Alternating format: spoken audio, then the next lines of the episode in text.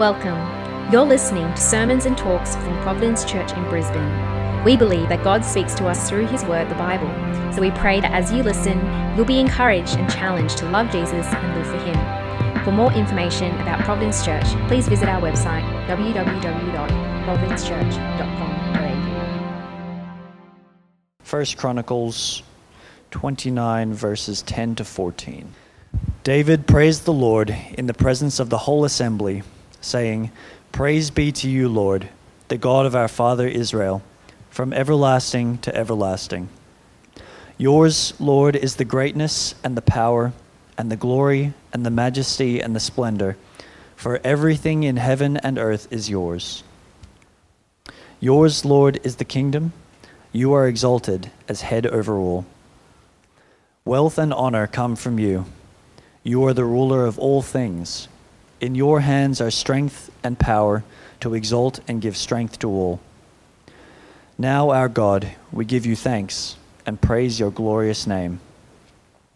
But who am I and who are my people that we should be able to give as generously as this? Everything comes from you, and we have given you only what comes from your hand. Dear Father God, just thank you for the opportunity this morning, this beautiful morning with the sun shining, us here with our church family. Lord, we do pray that you would uh, just help us to draw near to you and look to you and help to understand what you're like, to understand what we need to be like. And we pray this in Jesus' name. Amen.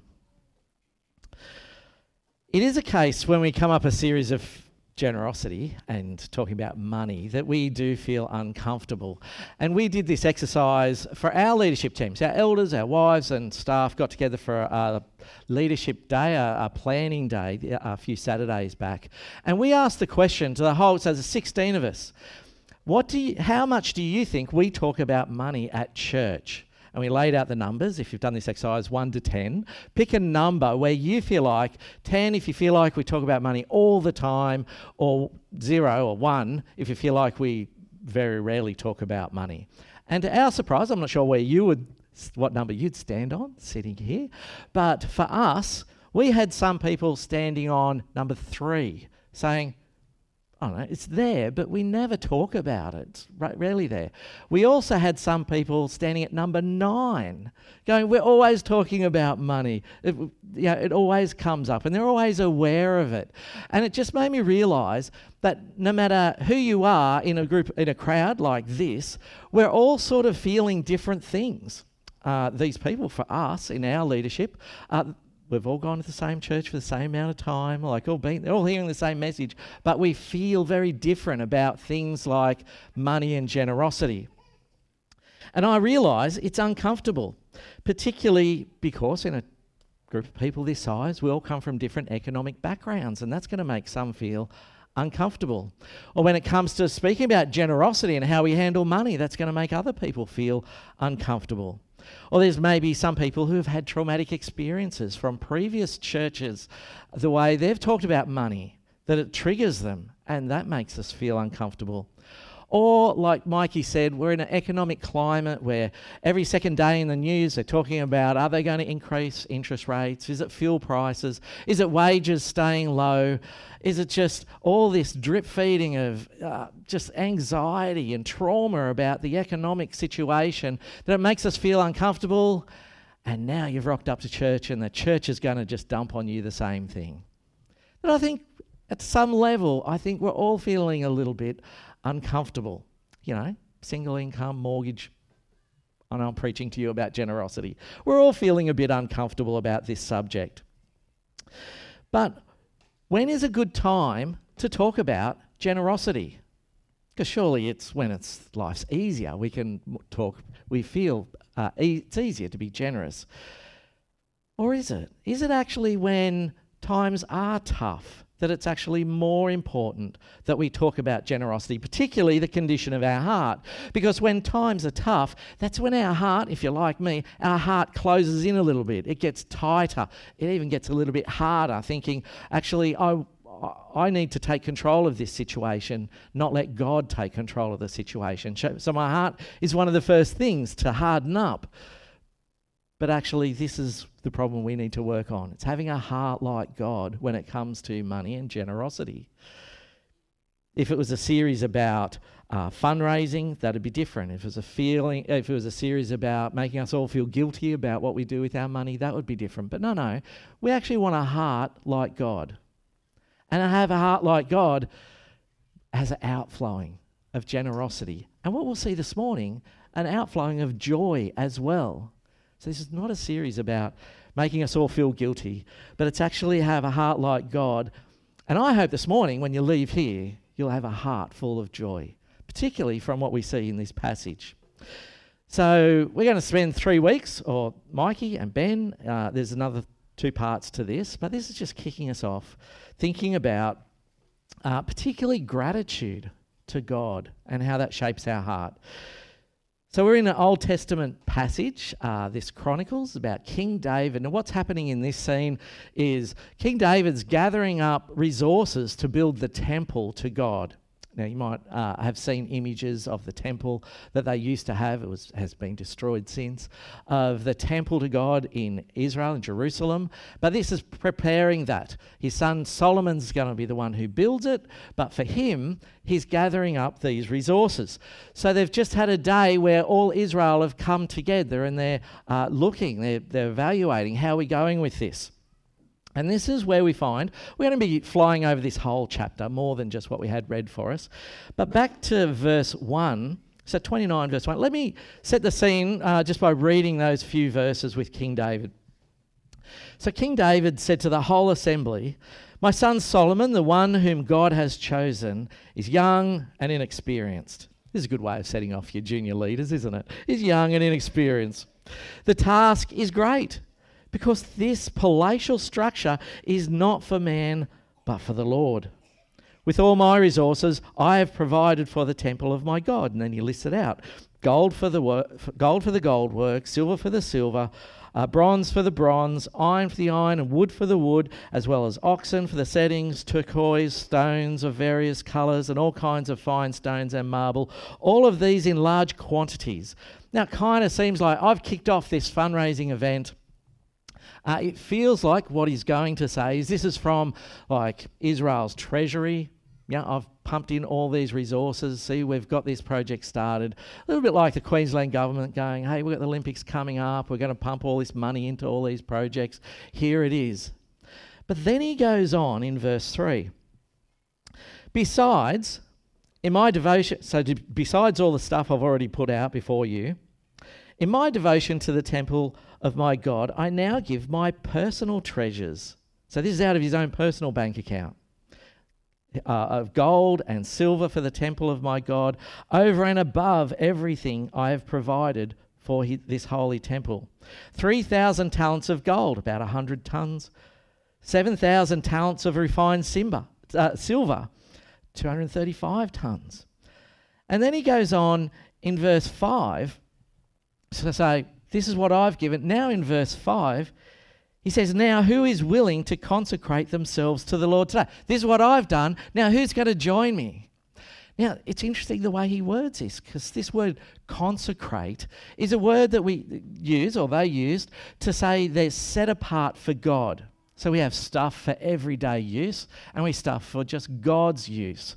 So we might say if a, a church building is just used for God's use, you could say we've, it's been consecrated to God. Or if you're in here in like an old bowling club, it's consecrated on a Sunday morning, say, but not always. But if it's set aside for God, it's called you consecrate for God. Now you would expect David to go, now who's going to bring forward their gifts for the temple to make your gifts, to consecrate your gifts for God. My gift is now for God's use. But he doesn't say who's going to bring their gifts to, or what, who's going to, are you going to bring your gifts to consecrate it? He said, who is willing to consecrate themselves to the Lord today? Who's going to make themselves God, special for God? And there's an implication they're going to bring their gifts as well. But he's already flagging here. It, this is not just about money and stuff, it's about people and it's about hearts. Who's going to bring themselves to God? So he's already flagging this is more than just a collection that's going on. But then he calls out his leaders. Who's going to come up? It's kind of like if we had that setting. Who's going to come up and bring their stuff? Then he goes on, well, we read on in verse 6. We see all the leaders lining up. There's the leaders of the families, so every clan, their clan leader went up. The officers of the tribes of Israel, the commanders of thousands, the commanders of hundreds, and the officials in, in charge of the king's work gave willingly. So all their leaders, families, officials, bring their stuff. They gave towards the work of the temple of God. Then it lists again. They keep records. They want us to know how much they gave 5,000 talents and 10,000 darics of gold, down to the last point zero zero zero of tons, 170 odd tons worth. 10,000 talents of silver, 340 tons. 18,000 talents of bronze, over 600 tons.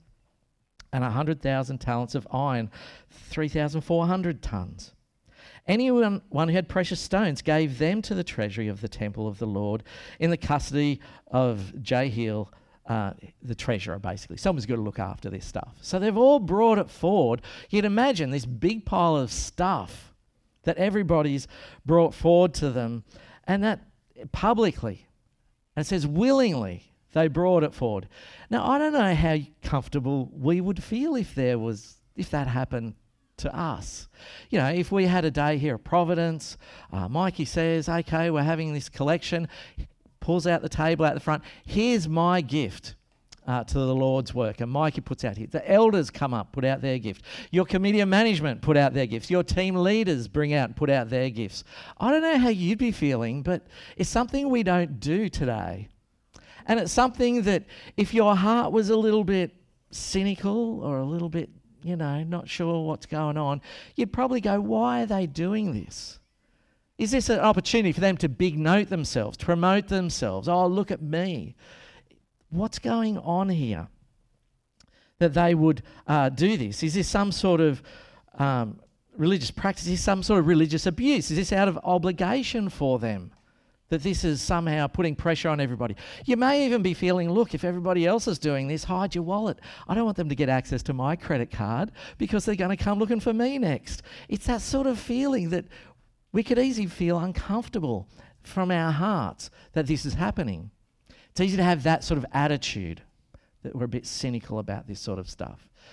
But the attitude they've got is very different. We can see the attitude that they've got from verse 9. It says the people rejoiced. They were pleased. Remember, it's their clan and their bosses and their leaders that are putting, in a sense, their money up front for the temple. But rather than being resentful, oh, we could have used that money or we could have used it differently, no, no, they're rejoicing. What are they rejoicing? The next part of verse 9. They're rejoicing at the willing response of their leaders for they had given freely and wholeheartedly to the Lord. There's no pressure here. It's freely giving, wholehearted giving. They're not holding anything back. There's no religious abuse. There's no pressure. There's it's freely done. And the people are going, This is amazing. This is awesome. And even King David, if we go to the next part of that verse, David, the king, also rejoiced greatly in fact, in the Hebrew, the original language it's written, says he rejoiced joy greatly. Like it's really trying to emphasize. This was a happy day for David. David, the one who gave away a lot of his treasure. David, the way that gave, gave away more than anyone else. We often think, wow, isn't it a happy day when somebody gives something to us? These people are giving their stuff away. But they rejoice, joy greatly. This is a big, happy day for them. Why? Why do they feel so good about giving their stuff away? How's their attitude got to that point? And I want to know how can I have that attitude to be generous and giving my stuff away and still having a smile on my face afterwards? How do they do it? How do they get that attitude?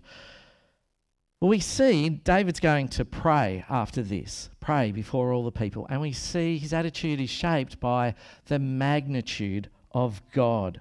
And we see it in verse 10.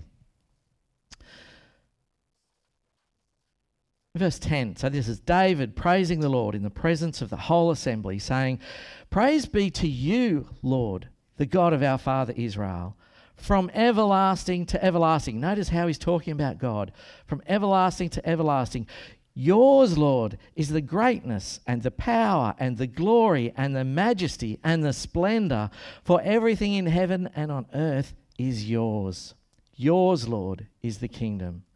You are exalted as head over, over all things, over all. Just see what he says. Like he's taken a step back from God. And he says, When I see who you are, from everlasting to everlasting, before time even started, God was there. Before time finishes, or after time finishes, God will be there. He's always been there. There's never been a time where there's God hasn't been there. But he's also the description of God, and it feels like just one, one great bomb after another. Your greatness, your power, your glory, your majesty, your splendor. See the magnitude of God. God is so big. If you want a description of God, just hit this one after the other, after the other, after the other. Our God is great. He can see that. And he says, everything is God's. There is nothing here in, in creation, there's nothing here at all that doesn't belong to God. God is a big God. He's never ending. All things belong to him. So, what does that mean for us? What does that mean for David? He goes on to explain that in verse 12. Wealth and honor come from you. You are the ruler of all things. In your hands are strength and power to exalt and give strength to all. Now, our God, we give you thanks and praise your glorious name. You see, David here, he says, everything we have is from God. With our wealth, our honor, our strength, it's all from God. There's nothing on this creation that hasn't that doesn't belong to God. In fact, there's nothing you have that hasn't been given to you by God. He is the one that straight from his hands he gives it to you. And when you think about who you are, everything you have, your stuff, your money. How much stuff do you have? How much money do you have in the bank? To know it's from God. Who you are as a person, who you are in your strength, is given to you from God, from the hands of God. Every friend you have, every family member you have, is from God. Every opportunity in the life that you have is from God. This church, a providence here, is from God. It's all God's. And you only enjoy it because it's a gift from God, straight from His hands to you, to us. See, God is much bigger than we realize. The magnitude of His greatness, His power, His glory, His majesty, His splendor, His splendor is so much greater than we can ever get our heads around. These words are like, there's not enough words to describe him, so we'll just keep adding words. He's so great. And to look that everything he comes from, everything he provides for, uh, for us is straight from his own hands. The magnitude of his generosity. You can't help by saying that, verse 13. Now, our God, we give you thanks and praise your glorious name. The God is so much bigger than we realize. And sometimes we just get busy in the business of life that we maybe take our eyes off God and we stop thinking about God in that way. But it feels like here David's had a good close look at God, looked at him in the face, and he says, Now I can see who you are. And he uses these words to try and describe him. And it changes David's heart when he sees the magnitude of God changes David's heart, changes his attitude to life that I have a great big God like this. He can see who he is.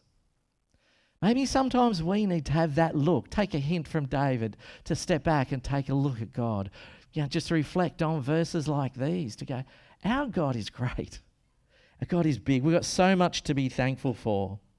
Because when we see the magnitude of God's generosity to us, it changes our heart to have an attitude of gratitude. I know that kind of sounds corny to have an attitude of gratitude, but it works. It works for me anyway. To have an attitude of gratitude to God.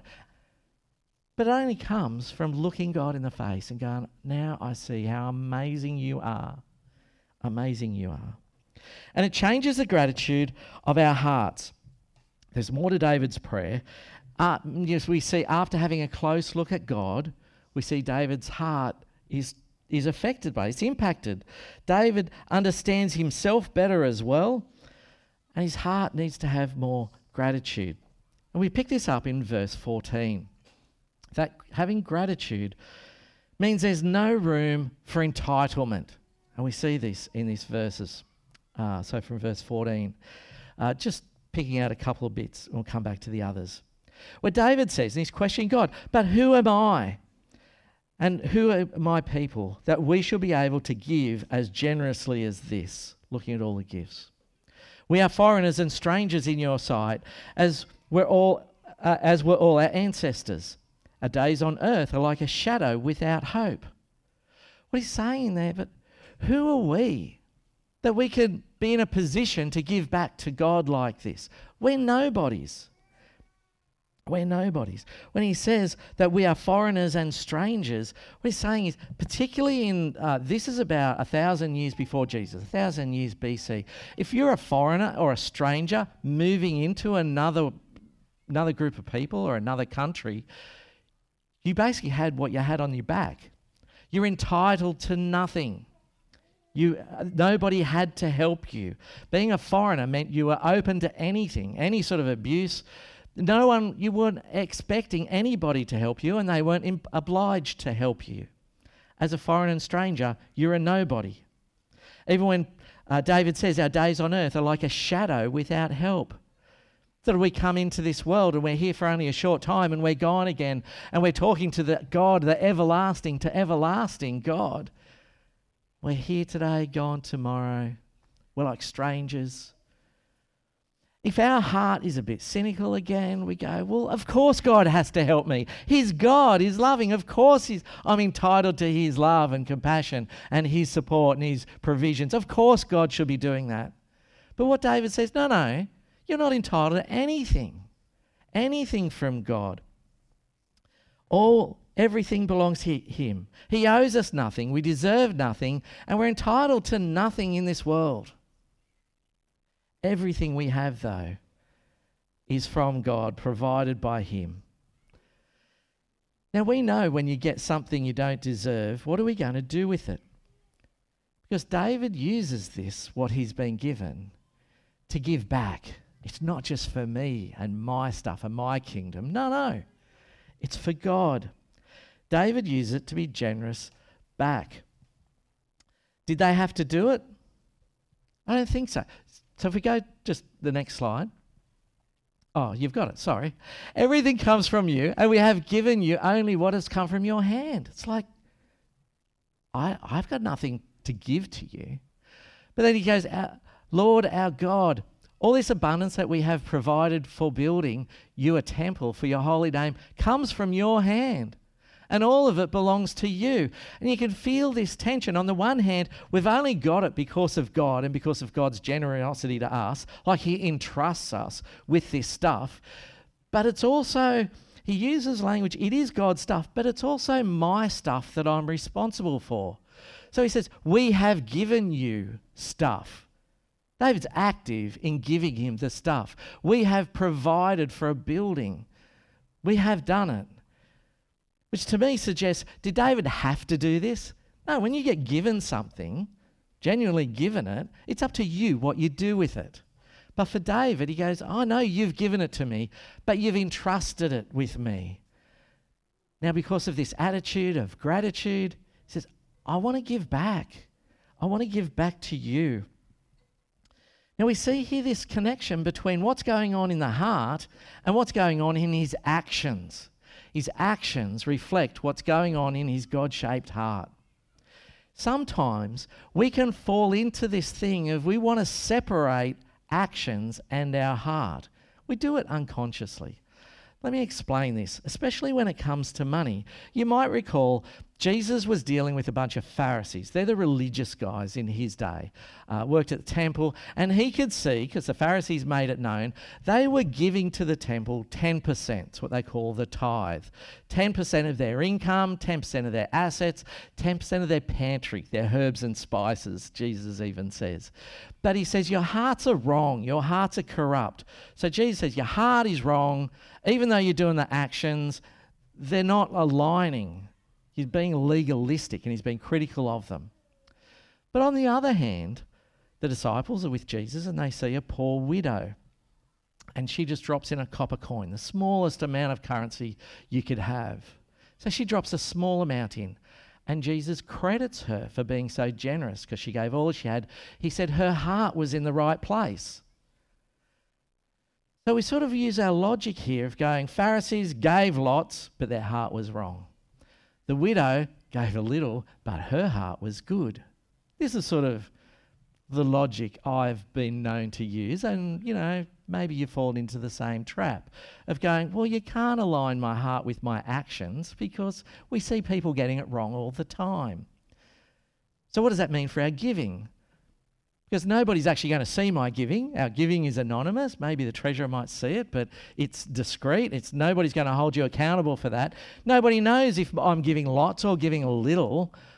But even if they did know, don't be critical of my heart because I, my heart can be good, but my actions don't, don't connect.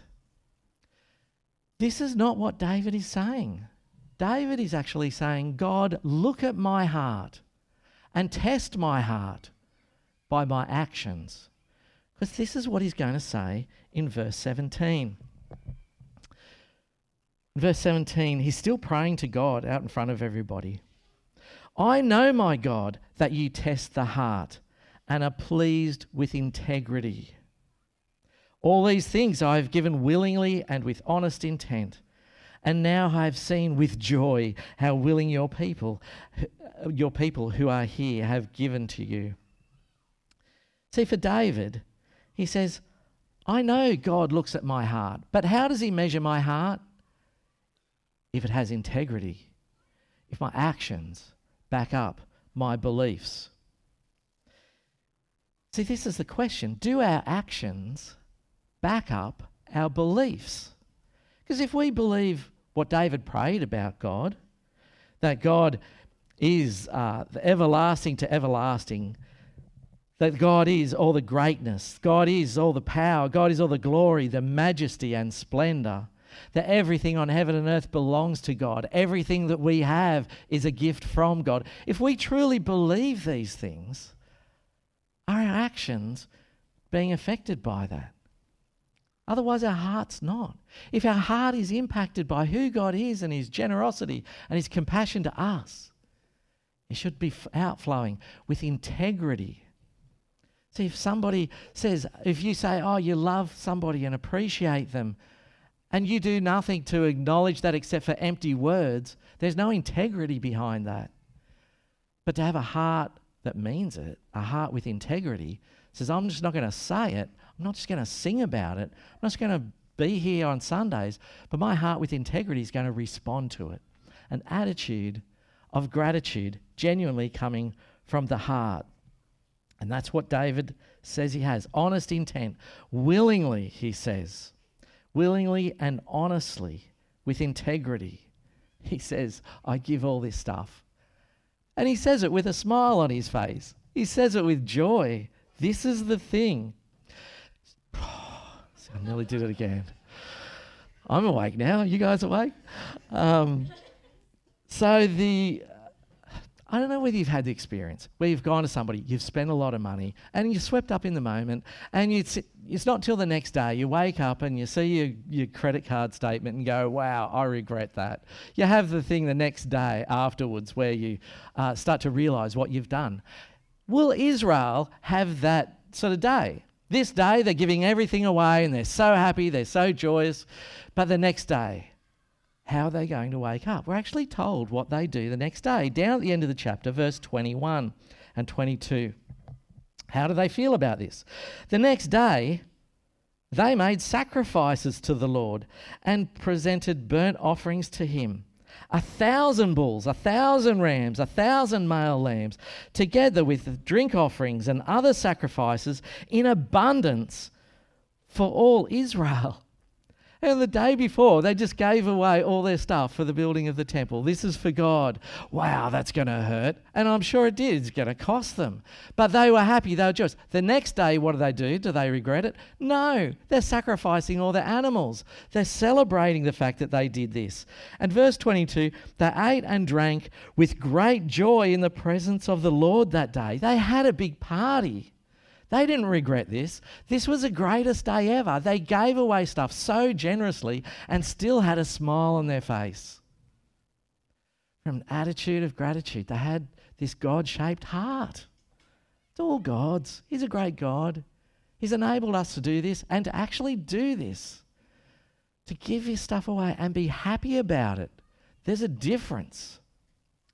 I want to share a story with you, something that happened recently about my mum and dad. My mum and dad would be very embarrassed if they heard me tell this. So, as long as you don't meet my mum and dad and tell them I shared it, I think we're all good.